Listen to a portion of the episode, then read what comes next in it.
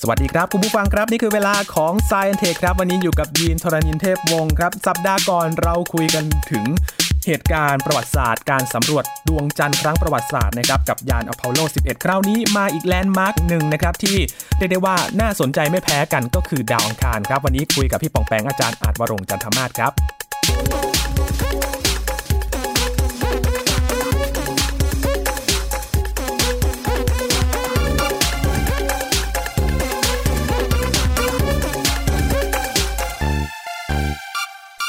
ถ้าใครติดตามข่าววิทยาศาสตร์ในช่วงหลังๆ มานี้นะครับ โดยเฉพาะถ้าจับในช่วงปีที่ผ่านมาเราจะเห็นเรื่องของการสำรวจดาวอังคาร หลายครั้งเหมือนกันนะครับที่นานาชาติก็ส่งยานไปสำรวจที่นั่นนะครับ คราวนี้เรามาติดตามกันว่าทำไมดาวอังคารนั้น คนบนโลกของเรานั้นสนใจกัน วันนี้คุยกับพี่ปองแปงอาจารย์อาจวรงค์จาธมาศตอนนี้อยู่ในสายกับเราแล้วนะครับ สวัสดีครับพี่ปองแปงครับ สวัสดีครับน้องยีนครับ ครับ ถือว่าเป็นอีกหนึ่งแลนด์มาร์คที่น่าสนใจเลยนะครับ พี่ป่องแปงกับดาวอังคาร ใช่ฮะดาวอังคารเนี่ย เป็นดาวเคราะห์ที่ได้รับความสนใจมาตั้งแต่อดีต ครั จ บ นถึงยุคปัจจุบัน อืม ซึ่งอันที่จริงต้องบอกว่ายุคปัจจุบันเนี่ยได้รับความสนใจเพิ่มขึ้นอย่างมากครับ ครับ แล้วเห็นหลาย ๆ ประเทศเขาก็ส่งหลาย ๆ หน่วยงานอวกาศเองเขาก็ส่งมีแพลนด้วย แล้วก็ส่งไปแล้วบ้างด้วยที่ส่งยานไปสำรวจที่ดาวอังคาร ใช่ครับ จริงๆ ดาวอังคารเนี่ยเป็นดาวเคราะห์ที่มีการส่งยานแต่สำรวจเยอะที่สุดในบรรดาดาวเคราะห์ทั้งหมดทั้งปวงแล้วนะฮะ ครับโอ้โห ส่วนหนึ่งเนี่ยเป็นเพราะว่าดาวอังคารเนี่ย มันมีโอกาสที่เราจะไปอยู่ หรือพูดง่ายๆคือเป็นบ้านหลังที่สองต่อจากโลกของเราได้ได้มากที่สุดนะ อืมคือด้วยลักษณะทางกายภาพที่มันมันน่าจะคล้ายโลกใช่ไหมครับพี่ปองแปง จะบอกคล้ายก็คล้ายในแง่ที่ว่ามันมันเป็นดาวเคราะห์ที่เขาเรียกดาวเคราะห์หินนะฮะ ครับ คือ ถ้าเป็นดาวพฤหัสซึ่งเป็นดาวเคราะห์ยักษ์ใหญ่เนี่ยหินของมันเป็นเป็นของไหล อืม นะครับที่ไปเหยียบไม่ได้เสาผิวก็เป็นของไหลเนี่ยนะฮะ อืม ของไหลหมายถึงเหลวๆไหลๆนะครับ ครับ แล้วก็ยูเรนัสเนปจูนเองเนี่ย ไม่ไหลเป็นผิวแข็ง แต่มันก็เย็นจัดก็จนกระทั่งว่ามันไม่น่าจะอยู่ได้ อืม ดาวพุธกับดาวศุกร์เองเนี่ย ก็เป็นดาวเคราะห์หินเหมือนกันนะฮะ ครับ ก็ผิวเป็นหินแข็งเหมือนโลกเรา แต่ว่าปัญหาคือสองดวงนี้มันร้อนเกินไปอะ อ่าอยู่ใกล้ดวงอาทิตย์มาก ใกล้มากครับพอมันใกล้มากมันก็ร้อนร้อนมากนะฮะคือเรื่องปกติส่วนดาวอังคารเนี่ย ถามว่าอากาศอุณหภูมิเป็นอย่างไร ก็ต้องบอกว่ามันมันเย็นกว่าโลกอะพอสมควร แต่ไม่ได้มากถึงขั้นแบบดาวยูเรนัสเนปจูนอะไรแถวนั้นเลยนะครับ อืม อันนั้นอาจจะหนาว อืม แข็งไป ใช่ครับจริงๆอุณหภูมิเฉลี่ยของดาวอังคารนะฮะอ ครั ยู่ บ ที่ประมาณ 10ลบ60 องศาเซลเซียสนะฮะ อืม ซึ่งจริงๆมันก็หนาวนะครับ แต่ว่า ครับ เมื่อเทียบกับดาวเคราะห์วงนอกอย่างพวกยูเรนัสเนปจูนที่ติดลบเป็นร้อยองศาเนี่ยลบร้อยกว่าหรือสองร้อยกว่าลบหกสิบนี่ถือว่าพอได้นะฮะ อืม หนาวนักก็ หาอะไรอุ่นๆซะก็ได้ อยู่ได้อะไรเงี้ย ครับ อืม และทีนี้ครับพี่ป่องแปงวิวัฒนาการการสำรวจดาวอังคารครับ มันเริ่มมาจากตรงไหนครับ คือดาวอังคารเองเนี่ย มนุษย์เราเนี่ย ถ้ามองด้วยตาเปล่าบนท้องฟ้าเราก็จะเห็นเป็นเป็นสีแดงนะครับ ครับ มันจะเป็นส้มๆแดง อืม ๆสีแดงเนี่ยมันก็ร้อนแรงนะฮะก็เลยถูกตั้งชื่อเป็นเทพเจ้ามา ซึ่งเป็นเทพเจ้าแห่งนักรบนะฮะ ครับ ทีนี้มองด้วยตาเนี่ย เราก็เห็นดาวอังคารเป็นแค่จุดไม่ไม่ได้มีขนาดอะไรยังไงให้ให้ศึกษาเท่าไหร่นะแต่ว่าถ้าเราใช้กล้องโทรทัศน์ที่มีขนาดจริงๆกล้องโทรทัศน์มีสมัครเล่นทุกวันนี้เองเนี่ยคือ ไม่ต้องใหญ่มากไม่ต้องดีมากเนี่ยก็พอจะสังเกตเห็นดาวอังคารมีมีลักษณะเป็นก้อนกลมๆเล็ก ๆ ได้นะฮะ ครับ โอ้ แล้วถ้ากล้องโทรทัศน์ใหญ่ขึ้นมานิดนึงนะครับ ราคาอาจจะสักหลักหมื่นนะฮะ อืม ก็สามารถเห็นขั้วดาวอังคารได้นิดหน่อยนะฮะ โอ้ แล้วก็อาจจะเห็นเท็กเจอร์บนผิวได้ด้วย ครับ เท็กเจอร์เนี่ยก็มาจากพวกหุบเขานะฮะร่องเร่งอะไรต่างๆนะครับหลุมเอ่อตัวภูเขาตัวหุบเขาอะไรพวกนี้บนดาวอังคาร ซึ่งคนสมัยโบราณเองเนี่ยจริงๆไม่ได้โบราณนักนะครับคนสมัยก่อนเนี่ยประมาณหลักหลักเป็นร้อยปีเนี่ยเขาก็เห็นเส้นสายบนดาวอังคารเหล่านี้ ครับ ก็พิจารณาการไปว่าดาวอังคารเนี่ยอาจจะมีมีคลองครับ อืม คืออาจจะมีทางไหลของน้ำทางไหลของของเหลว อ่า อะไร ที่ เงี้ย เป็นการไหลของน้ำที่ถูกสร้างขึ้นโดยมนุษย์ที่อยู่ที่นั่นนะฮะ ครับ ซึ่งเขาก็จินตนาการไปแต่ว่า ทุกวันนี้เราเรามีกล้องที่ใหญ่พอแล้วดีพอพอถ่ายมาก็เห็นว่ามันมันไม่ได้มีคลอง จริงๆแล้วที่ลักษณะดูคล้ายกับเป็นคลองนั่นคือ เอ่อการคิดไปเองซะส่วนใหญ่ อืม แล้วก็โครงสร้างจริงๆคือมันเป็นหุบเหวหุบอะไรพวกเนี้ยนะฮะ ครับ ไม่ได้ไม่ได้เป็นกรอง อืม ทีนี้พอเรารู้ว่าดาวอังคารเนี่ย มันมีศักยภาพในการไปอ่ะอยู่อาศัยของมนุษย์ในอนาคตได้เนี่ย เราก็จะเห็นข่าวเยอะแยะมากมายนะครับ ครับ ไม่ว่าจะเป็นโดยคุณอีลอนมัสอะไรต่างๆเนยนะอยากไปศึกษาดาวอังคารอย่างจริงจัง โดยเฉพาะอย่างยิ่งอยากจะส่งมนุษย์ไปเยือนให้ได้นะฮะ โอ้ ซึ่งการส่งมนุษย์ไปเยือนดาวอังคารเนี่ย ถือว่าเป็นอะไรที่ เรื่องใหญ่มากๆเลยนะครับ ตกงานใช่ฮะแต่แต่มันหนักหนาสาหัสมากในแง่ที่ว่าคือดาวอังคารเนี่ย มันไกลกว่าดวงจันทร์เอามากๆผมพูดแค่นี้ก่อนแล้วกัน ครับ แล้วก็คือยานมีมนุษย์นะฮะ ถ้าเราส่งไปดวงจันทร์เนี่ย ไปอย่างเดียวก็ประมาณอืมหลักอาทิตย์หนึ่งนะฮะ อืม ครับ ก็อาทิตย์หนึ่งก็รวมๆแล้วอย่างช้าก็สองอาทิตย์ แต่ไปดาวอังคารเนี่ย ขนาดยานแบบไม่มีคนนะครับน้องยินยานแบบไม่มีคนแน่นอน ถ้ามีคนเนี่ย มันก็ต้องมีสัมภาระมีมนุษย์มีอะไรใช้เวลานานแต่ถ้าไม่มีคนเนี่ยใช้เวลาประมาณแปดเดือนนะฮะ แปดเดือน โอ้โห เกือบปีเลยนะพี่ปองแปง เกือบปีแล้วถ้าคนเนี่ย ผมว่ายังไงก็มีปีหนึงอะ อืม ดังนั้นภารกิจไปดาวอังคารเนี่ย ก็ท้าทายนะครับ ขนาด อืม ยานอย่างยานอินไซต์ล่าสุดที่เพิ่งไปถึงดาวอังคารก็ใช้เวลานานเหมือนกันนะพี่ปองแปงตั้งแต่ต้นปีที่แล้ว อ่า เพิ่งมาถึงปลายปี ใช่ฮะ ก็แปดเดือนส่งไปส่งไปปลายปีก่อนนะฮะ ครับ ใช้ใช้เวลานานเหมือนกันใช่ อืม แล้วก็คือยากเป็นหนังคนละม้วนเลยอ่ะผม อืม พูดง่ายๆอย่างนี้เลย คือการจะดังคารมันคนละเรื่องเลยนะ คืออย่างการสำรวจดวงจันทร์อย่างอพอลโล 11 ที่เราคุยกันสัปดาห์ก่อนนะครับนะครับพี่ปองแปงที่ขนาดที่มีคนไปมีระบบเซฟตี้มากมาย ถ้าเอาระบบแบบนี้ไปทำสำรวจดาวอังคารก็ต้องทำกันบ้านหลาย ๆ เท่าเลยนะครับพี่ปองแปง โอ้โหคือตอนเนี้ย เรายังเอาเข้อจริงๆนะครับคือเรายังไม่กล้าที่จะ ผมคิดว่ามนุษย์เรายังไม่ยังรู้เรื่องดาวอังคารไม่ไม่ละเอียดพอนะผมว่า ครับ นัก เรา ยานอินไซต์ที่เพิ่งส่งไปเนี่ยฮะ ครับ ก็ส่งเพื่อไปดูว่าดาวอังคารเองเนี่ย จะมีปรากฏการณ์ที่เรียกว่ามาเควสหรือแผ่นดินไหวหรือเปล่านะ อืม ซึ่งเราเรายังไม่รู้ชัดเจนว่ามันมีแค่ไหนอย่างไรใช่ ครับก็คือ ม เพิ่งไปถึงด้วยข้อมูลเราก็ยังไม่มีมากพอ ใช่นะฮะ อืม แต่ แต่ในอนาคตผมคิดว่าการไปดาวอังคารเป็นเรื่องเป็นไปได้ครับ แต่ว่าตอนเนี้ยวันนี้นะฮะ บอกท่านผู้ฟังกับคุณคุณยินนิดนึงผมจะมาเล่าเรื่องภารกิจที่เอ็กโซมาทางฝั่งนะฮะ อ๋อ อ่าเอ็กโซมา ครับ ไม่ไม่รู้เคยได้ยินไหมเอ่ย โอ้เคยได้ยินบ่อยมากเลยครับ พี่ปองแปงพูดถึงสำรวจดาวอังคารต้องนึกถึงชื่อชื่อนี้เลยฮะ คือภารกิจเนี้ยเป็นภารกิจที่องค์กรอวกาศยุโรปนะครับ หรืออีซ่านะฮะคือคนมักจะเขารู้จักแต่นาซาของอเมริกานะ ครับ แต่ว่ายุโรปเองเนี่ยก็มีพันธมิตรนะครับ อื ก็ ม รวมมือร่วมมือร่วมใจกันนะครับ ครั จั บ บมือกันก่อตั้งองค์กรอวกาศของยุโรปชื่ออีซ่านะ แล้วก็ อืม ร่วมไปไปโคกับทางรัสเซียนะครับ ครับ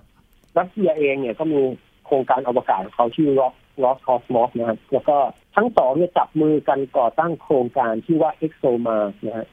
ExoMars เนี่ย เป็นภารกิจที่ผมว่าน่าสนใจมากเพราะว่า ครับ เป็นภารกิจที่พยายามที่จะมองหาโอกาสในการโอกาสที่ว่าดาวอังคารเนี่ยจะมีสิ่งมีชีวิต หรือไม่ ครับ ทั้งในอดีตและปัจจุบัน อื รวมทั้งดูว่าในอนาคตเนี่ย เรามีโอกาสไปตั้งรกรากอยู่ที่นั่นแค่ไหนอย่างไรด้วยนะฮะ โอ้ครับ เห็นไหมซึ่งต้องบอกนี้ก่อนครับ ปัญหาของดาวอังคารเนี่ย มันไม่ใช่แค่ว่าเย็นกว่าโลกมากเกินไป แต่ส่วนหนึ่งเนี่ยดาวอังคารเนี่ยมีอากาศของดาวอังคารเนี่ยถ้าเราหายใจเข้าไปนี่เสียชีวิตทันทีเลยนะ อืม อาจจะไม่ทันทีแต่ก็ตายเร็วแน่ นอน เพราะว่าอากาศส่วนใหญ่ที่นั่นเนี่ยเป็นแก๊สคาร์บอนไดออกไซด์ที่ความเข้มข้นสูงกว่าบนโลกมากนะ โอ้ อืม อันนี้ก็ต้องเป็นโจทย์ใหญ่มากๆเลยว่าจะทำยังไงที่ จะให้มนุษย์ไปอยู่ตรงนั้นแล้วมีอากาศหายใจด้วยนะ ใช่ฮะ ครั ซึ่ บ งเอ่อบรรยากาศของดาวอังคารเนี่ย ประมาณ 95เปอร์เซ็นเนี่ยเป็นคาร์บอนไดออกไซด์นะครับ โอ้ คืออากาศบนโลกเราประมาณ 80เปอร์เซ็นต์หรือ70 กว่าเนี่ยเป็นไนโตรเจนที่งเป็นแก๊สเฉื่อยมาก คือหายใจเข้าไปมันก็ไม่ทำอะไร ครับ คือไม่ก่อให้เกิดประโยชน์แต่ไม่เกิดโทษ อืม แต่ 95เปอร์เซ็นเนี่ย ที่ดาวอังคารเป็นคาร์บอนไดออกไซด์ซึ่งหายใจเข้าไปนี่เป็นพิษต่อร่างกายอย่างอย่างมากนะฮะ ครับ แต่ยานเอ็กโซแต่เอ็กโซภารกิจเอ็กโซมาเนี่ยนะครับ มันก็มีหลายมีสองส่วนด้วยกัน อืม ส่วนแรกที่ดำเนินการไปแล้วเนี่ย ครับ ส ส่งยานไปโคจรรอบดาวอังคารอยู่ ตอนนี้เลยนะฮะ โอ้ตอนนี้อยู่ที่ดาวอังคารแล้ว ตอนนี้กำลังโคจรอยู่ใช่ ค ค รั รับ บ ยานที่อว่า Trace Gas Orbiter หรือ TGO นะฮะ อืม T ก็ย่อมาจากคำว่า Trace แล้วก็ G ก็ Gas เนี่ยฮะ O Orbiter ก็ Orbiter คือยานโคจรนั่นเอง ครับเขากำลังเก็บข้อมูลทำอะไรบ้างครับพี่ปองแปง อ่าถามได้ดี ครับ ก็มันจะโคจรมาตั้งแต่ปี 2016 ถึงปีนี้ก็สามปีแล้วนะฮะน้องยิน ครับ ถามว่าทำอะไรบ้าง เขาก็ไปเก็บข้อมูลต่างๆ นานานะครับ ซึ่งล่าสุดเมื่อเดือนเมษายนปีพุทธศักราช 2562 เนี่ย ตัวเทสแก๊สออบิเตอร์เนี่ย เผยแพร่งานออกมาสามเรื่องครับ ซึ่งแต่ละเรื่องเนี่ยน่าสนใจมาก เป็นความรู้ใหม่ที่เรียกได้ว่ามนุษย์ยังไม่รู้เกี่ยวกับดาวอังคารเลยนะ ครับมีเรื่องอะไรบ้างครับพี่ปองแปง เรื่องแรกครับน้องเอียนเป็นเรื่องเกี่ยวกับ ต้องบอกก่อนว่าดาวอังคารเนี่ยเป็นดาวที่มีบรรยากาศมากกว่าดวงจันทร์นะฮะแต่กระนั้นก็ตามน้ำบนดาวอังคารเนี่ย เราเพิ่งรู้เมื่อปี 2015 เองนะครับ ว่าบนผิวดาวอังคารมีน้ำที่เป็นของเหลวไหลซึมอยู่นะฮะ อืม เราไม่เคยเห็นน้ำแบบไหลโจ๊กเป็นน้ำตกแบบโลกเราอย่างเงี้ยไม่เคยเห็น ครับ เราเห็นแค่แบบน้ำไหลซึมอยู่นะ อื ตร ม งผิว แต่ว่านักดาราศาสตร์นักวิทยาศาสตร์รู้ดีนะฮะว่าใต้ผิวดาวอังคารเนี่ยมีน้ำแข็งอยู่เต็มไปหมด อาจจะใช้คำไม่ค่อยถูก ครับ แต่มีเขาเอาเป็นว่ามีน้ำแข็งอยู่มากพอสมควรเลยนะครับ อาจจะไม่ไม่ใช่ว่าขุดไปตรงไหนก็เจอนะ อ่า แต่ว่ามันจะมีแหล่งของมันนะฮะ ครับ อันนี้ก็ต้องแยกแยะว่าถ้าเราถ้าเราไปสมมติผมไปยืนอยู่บนดาวอังคารอันนี้นะครับอยู่พวกเราไปยืนบนดาวอังคารที่ขั้วเนี่ยมันจะมีน้ำแข็งอยู่ขั้วเหนือขั้วใต้มีน้ำแข็งน้ำแข็งแห้งอะไรเกาะอยู่เป็นขาวๆนะฮะ อืม อันเนี้ยมี แต่ว่าถ้าเราขุดลึกลงไปเราจะเจอโอ้เป็นน้ำแข็งบ้าง น้ำที่อาจจะเป็นของเหลวนะฮะ อื รวมทั้งอาจจะมีเอ่อมีแร่ธาตุที่มีองค์ประกอบของน้ำอยู่นะฮะ ครับ เป็นโมเลกุลของน้ำแทรกอยู่อย่างเงี้ย อืม พวกเนี้ยนักวิทยาศาสตร์รู้ดีแต่ข้อมูลในอดีต แต่ตรงไหนมีมากมีน้อยมีอะไร ยังไม่เคยมีใครสำรวจให้ทั่วและทำแผนที่เลย อ๋อ นี่เป็นครั้งแรกครับ คือยานเทสแก๊สออบิเตอร์เนี่ย ใช้อุปกรณ์นะฮะ วัดการกระจายตัวของไฮโดรเจนที่มันหลุดจากน้ำขึ้นมาเนี่ยนะฮะ ครับ จนถึงความลึกระดับหนึ่งเมตรเนี่ย จนรู้ได้ว่าตรงไหนมีน้ำมีน้ำแข็งมีอะไร การวัดข้อมูลประมาณสองปีนะฮะทำให้เขาได้สร้างแผนที่ความละเอียดสูงความคุณภาพอย่างดีออกมาเลยฮะ ครับ คือรู้ได้เลยว่าตรงไหนเนี่ย มีของเหลวอยู่ใต้นั้น อ่าน้ำกับน้ำแข็งนี่อาจจะแยกจากกันยากเลยแต่ว่าถ้าขุดลงไปอย่างน้อยต้องเจอน้ำอะถ้าเป็นน้ำแข็งก็อาจต้องเอามาละลาย ถ้าเป็นน้ำก็อาจจะต้องกลั่นต้องอะไรแต่ว่า ครับ แน่นอนมันมันส่งผลต่อภารกิจในอนาคตมาก เพราะว่าตอนเนี้ย ม ถ้าเราต้องขนน้ำไปเป็นปริมาณมากเพื่อไปใช้ชีวิต หรือว่าไปทำภารกิจต่างๆเนี่ยภารกิจมันจะมีค่าใช้จ่ายที่สูงมากครับ น้องยิน ครับ อย่างที่รู้กันดีว่าน้ำเนี่ยมันมันไม่ใช่ของเบานะ โอ้โห ก็อืมน้ำนี่เป็นอะไรที่หนัก ครับ นะฮะงั้นการขนน้ำไปใช้ทั้งหมดเนี่ยอื้อหือยากมาก อืม แต่ตรงเนี้ย ถ้าเรารู้ว่าตรงไหนมีน้ำนะฮะเราก็อาจจะไม่ต้องเตรียมน้ำไปมากขนาดนั้น ก็ถือว่าเป็นเรื่องน่าสนใจเรื่องที่หนึ่งที่ง่ายๆคือยาน Trace Gas Orbiter เนี่ยทำแผนที่ความละเอียดสูงของน้ำใต้ดินนะฮะน้ำหรือน้ำแข็งใต้ผิวดาวอังคารอันนี้เรื่องที่หนึ่ง ครับ แล้วอันที่สองคือ เรื่องที่สองเรื่องที่สองเนี่ยน่าสนใจก็คือ บนดาวอังคารเนี่ยจะมีฤดูกาลเหมือนคล้าย ๆ กับบนโลกนะครับ อืม แล้วมันก็จะมีการเกิดพายุฝุ่นด้วย ครับ นะฮะ พายุ ทีนี้ ฝุ่น ยานเทสแก๊สออบิเตอร์เนี่ยก็ทำการศึกษาเหล่าเอ่อชั้นบรรยากาศของดาวอังคารนะครับ ก็พบว่าเมื่อไหร่ก็ตามที่ดาวอังคารมีพายุฝุ่นเนี่ยฝุ่นในชั้นบรรยากาศจะลอยสูงขึ้น ถามว่าเรื่องนี้สำคัญยังไงคำตอบคือการศึกษาฝุ่นเนี่ย อันนี้มันวิจัยฝุ่นของจริงเลยนะ ครับ คือฝุ่นเนี่ยมันส่งผลต่ออุณหภูมิแล้วก็ลักษณะภูมิอากาศบนดาวอังคารนะครับน้องเยียน ม อย่างมากเลย ครับ คือฝุ่นเนี่ยมันจะกลายเป็นตัวดูดกลืนความร้อนจากดวงอาทิตย์แก๊สที่อยู่รอบๆฝุ่นก็จะขยายตัว ครับ ตัวไอ้น้ำและองค์ประกอบอื่นๆก็จะกระจายตัวเกิดการเป็นเขาเรียกว่า circulation หรือการหมุนวนของชั้นบรรยากาศนะฮะซึ่งคล้ายกับสิ่งที่เกิดกับชั้นบรรยากาศบนโลกของเราที่มีเรื่องของฤดูกาลนะฮะ อืมคื ตอนเนี้ยก็ต้องบอกว่าถ้าเราจะไปอยู่ดาวอังคารในระยะยาวจริงๆเนี่ยรู้จักน้ำไม่พอนะฮะเราต้องรู้จักด้วยว่าพายุฝุ่นมันเป็นยังไงฤดูกาลเป็นอย่างไรนะครับ ไม่ใช่ว่าไปถึงปุ๊บก็โอ้โห มันเอ่อเย็นจัดตลอดเวลาหรือว่าฝุ่นแบบโอ้โหพัดกระหนำตลอดเลยมันก็ไม่ค่อยน่าอยู่เท่าไหร่ นะ ก็ต้องศึกษากันให้ดี ใช่ ๆ ครับ นะครับอันนี้เป็นเรื่องของฝุ่นง่ายๆคือการศึกษาฝุ่นเนี่ยทำให้เราเข้าใจวัฏจักรของอุณหภูมิมากขึ้น อื นะฮะ มนึกถึงลักษณะของ มันจะคล้าย ๆ กับเหมือนบ้านเราไหมครับ ที่แบบว่าฝุ่นมีตัวบ่งบอกที่มันทำให้อากาศดีหรือว่าไม่ดี หรือว่าอา คื กา อ ศ ต้องบ ร้ ออกน ว่า หนาว ฝุ่นของของดาวอังคารเนี่ยมันมันไม่ได้หมายถึงเออมันตอนเนี้ยอากาศบนดาวอังคารทั้งหมดเนี่ยต้องเรียกว่าเป็นอากาศไม่ดีทั้งหมดนะฮะ อืม แต่ว่าพายุฝุ่นเนี่ยมันส่งแล้วก็ตัวฝุ่นเองเนี่ยส่งผลต่อการเกิดฤดูกาลอย่างมาก ประเด็นก็คือว่ามันเหมือนกับว่าเมฆบนโลกของเราเนี่ยส่งผลต่อฤดูกาลมาก อันนี้ก็เหมือนกันฝุ่นคือดาวดาวอังคารมันไม่ค่อยมีเมฆนะครับ แต่ว่าสิ่งที่มันไปส่งผลต่อฤดูกาลมันกลับกลายเป็นฝุ่นนะครับ ซึ่งมันต่างจากจากบนโลกเรื่องนี้น่าสนใจ เพราะว่าบนโลกของเราเนี่ย ฝุ่นไม่ได้ส่งผลเท่ากับองค์ประกอบอื่นๆนะฮะ อื อื ม ม แต่ว่าในดาวอังคารเนี่ยตัวฝุ่นเนี่ยกลายเป็นตัวแปรสำคัญเลย ใช่เรื่องเนี้ย เราก็ไม่รู้มาก่อนเราก็เพิ่งรู้นะ ค ครัรับบ อันนี้เป็นเรื่องที่สองครับ อ่า แล้วอีกเรื่องหนึ่งล่ะครับพี่ปองแปง อีกเรื่องเนี่ย จะบอกว่ามันเป็นการค้นพบก็ได้ จะบอกว่ามันเป็นปริศนาที่ยังยังไม่มีใครตอบคำถามได้ก็ก็ได้ อืม นะฮะเพราะว่ามันเป็นเรื่องของแก๊สมีเทนเนี่ย ครับ อันนี้เป็นไฮไลท์ของการค้นพบเลยนะ โอ้ เพราะว่าอย่างนี้ครับน้องยินคือว่าแก๊สมีเทนเนี่ย ทุกคนก็ได้ยินชื่อแก๊สมีเทนกันนะฮะ ครับ มีเทนเนี่ยมันเป็นแก๊สที่อาจจะออกมาจากร่างกายสิ่งมีชีวิตได้นะฮะ อืมอ๋อจากพวกอินทรีย์วัตถุจากพวกเหล่านี้ ใช่ครับใช่ครับ แล้วก็อย่างบนโลกของเราเนี่ย แก๊สมีเทนเกินร้อยละเก้าสิบเนี่ยมาจากกระบวนการที่อยู่กับสิ่งมีชีวิตทั้งนั้น อืม ดังนั้น ถ้าเราตรวจเจอแก๊สมีเทนบนดาวอังคารแปลว่าอะไร อาจจะมีสิ่งมีชีวิต นอาจอจะเป็น ยู่ ร่งรของสิ่งมีชีวิตหรือเปล่า โอ้ และถ้าเราตรวจเจอแก๊สมีเทน ครับ มันอาจจะไม่มีสิ่งมีชีวิตเลยก็ได้ แต่มันอาจจะเกิดจากกระบวนการทางธรณีวิทยา ครับ ที่ไม่เกี่ยวกับสิ่งมีชีวิตเลยก็ได้เหมือนกัน อ้าว ดังนั้นต้องออกตัวก่อนว่า ถ้าเจอแก๊สมีเทนเนี่ยน่าสนใจ แต่ไม่ได้หมายความว่าจะมันต้องมาจากสิ่งมีชีวิตแน่ๆ แต่มีโอกาสนะครับ อืม ทีนี้ อุปกรณ์ที่ยานเทสแก๊สออบิเตอร์ติดไปด้วยนะฮะ มันสามารถตรวจจับมีเทนได้ในระดับหนึ่งในพันล้านส่วนนะฮะ ครับ เขาเรียกว่า ppdv หรือ part per billion นะฮะง่ายๆคือมีแก๊สมีเทนอยู่แค่หนึ่งโมเลกุลจากทั้งหมดแก๊สอื่นๆนะฮะพันล้านโมเลกุลมันก็ตรวจเจอ โอ้โห ละเอียดมาก